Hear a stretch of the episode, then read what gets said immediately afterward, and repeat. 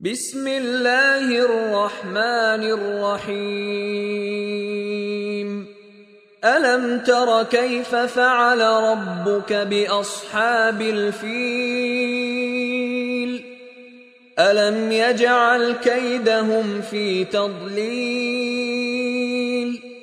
وأرسل عليهم طيرا أبابيل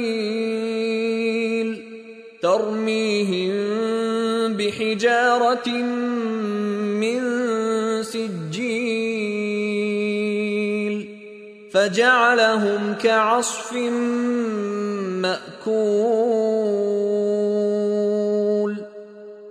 Sura Al-Fil, ang elepante. Sa ngalan ng ala ang mahabagin ang maawain. Hindi mo ba napagmasdan kung paano pinakitunguhan ng iyong Panginoon ang mga hukbong may kasamang elepante?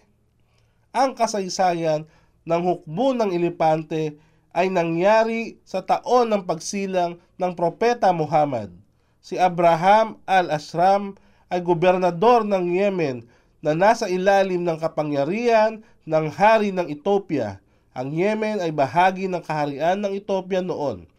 Siya, Abraha, ay nagbalak na magtayo ng tahanan sa Sanaa, ang kabisera ng Yemen, tulad ng Kaba sa Maka, upang anyayahan ang mga Arabo na magsagawa ng Hajj sa Sanaa kaysa Kaba, Al-Bait Al-Haram sa Maka na may layuning ibahin ang pagpapalitan ng kalakalan patungong Yemen.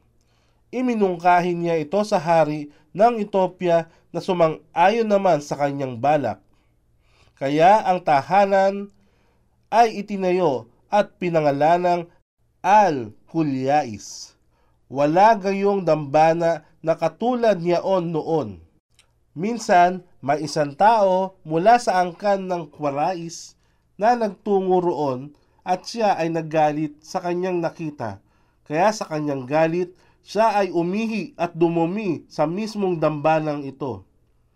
Nang makita ito ni Abraha, hindi niya mapigilan ang kanyang galit at nagtawag siya ng mga kawal upang lupigin ang maka at wasakin ng tuluyan ang kaba. Sa kanyang kawal, sila ay mayroong labing tatlong elepante at kabilang na rito ang pinakamalaking elepante na kung tawagin ay Mamud. Kaya sila ay nagpatuloy patungo sa Maka. Walang sino mang umarang na hindi pinapatay.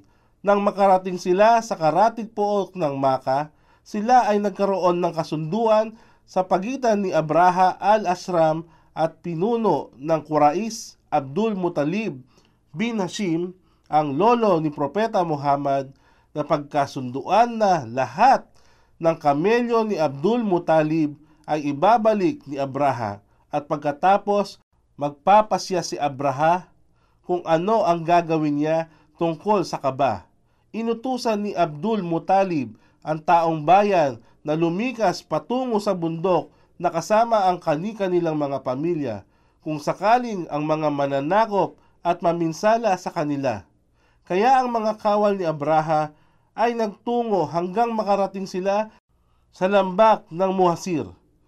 Habang ang mga kawal ay papalapit na sa Maka, bigla silang sinalubong ng mga kawan ng mga ibon na may daladalang batong matitigas. Bawat batong tumatama sa katawan ng mga kawal ni Abraha ay nakamamatay, kaya sila ay napuksang lahat.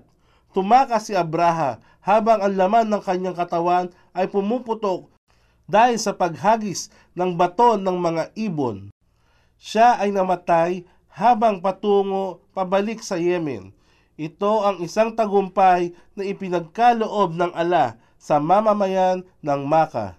At ito ang pangangalagang ginawa niya para sa kanyang banal na tahanan sa Maka.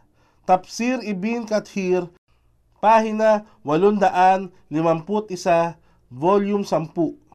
Hindi ba niya ginawang bigo ang kanilang masamang tangka upang wasakin ang kaba na naging sanhi ng kanilang pagpanaw?